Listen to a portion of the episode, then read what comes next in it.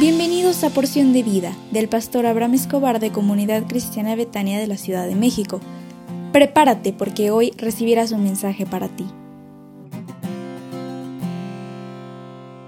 Hola, ¿cómo estás? Qué alegría me da saludarte y decirte que tengas un extraordinario día y que Dios te bendiga en todo lo que hagas.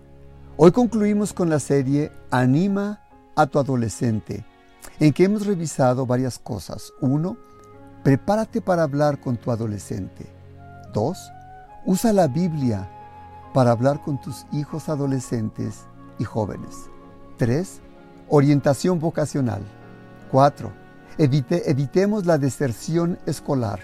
Cinco, anima a tu adolescente decaído. Seis, cómo ayudar a un adolescente con ansiedad. Siete, Desarrolla la autoestima con tu adolescente.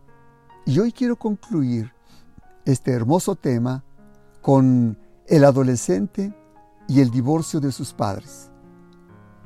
Los hijos de padres separados o divorciados están llenos de preguntas en su mente. Los adolescentes son muy complicados porque piensan, ¿qué pasará conmigo?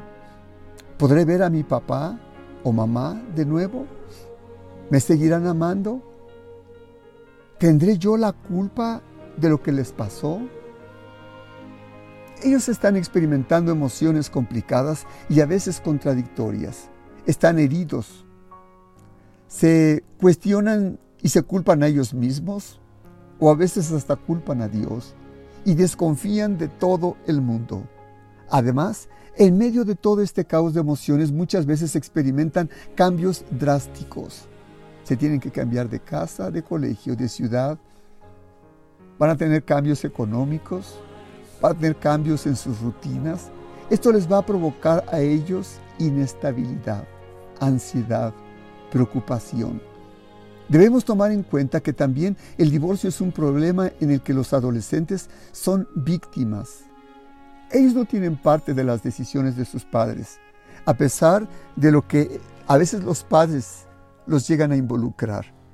Probablemente en estos casos los adolescentes a veces no buscarán ayuda, pero lo guardan en su corazón.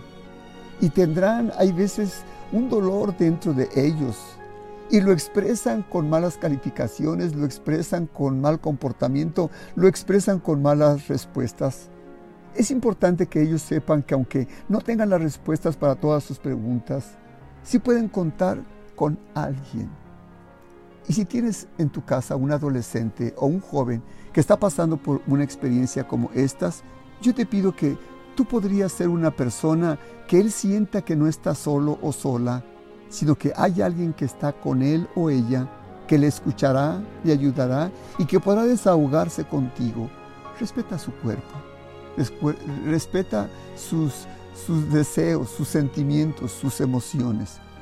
Yo te pido de favor toma en cuenta el impacto que produce el divorcio de los padres en los adolescentes y en los jóvenes.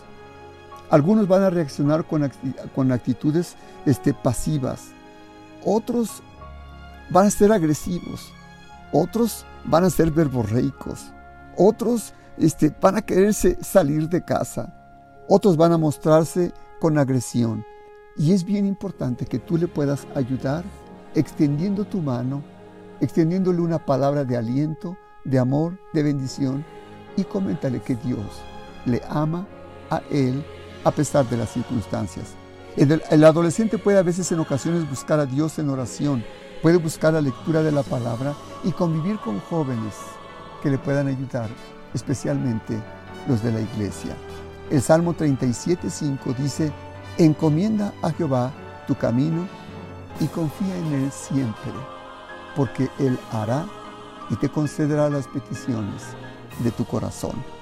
Hoy tenemos nuestro Instituto Bíblico a las 20 horas con la materia La redención del creyente con nuestros profesores Pablo y Betty Delgado. Te esperamos con mucho cariño por Zoom y te mandamos la liga a su tiempo. Que Dios te bendiga y levántate porque Dios está contigo.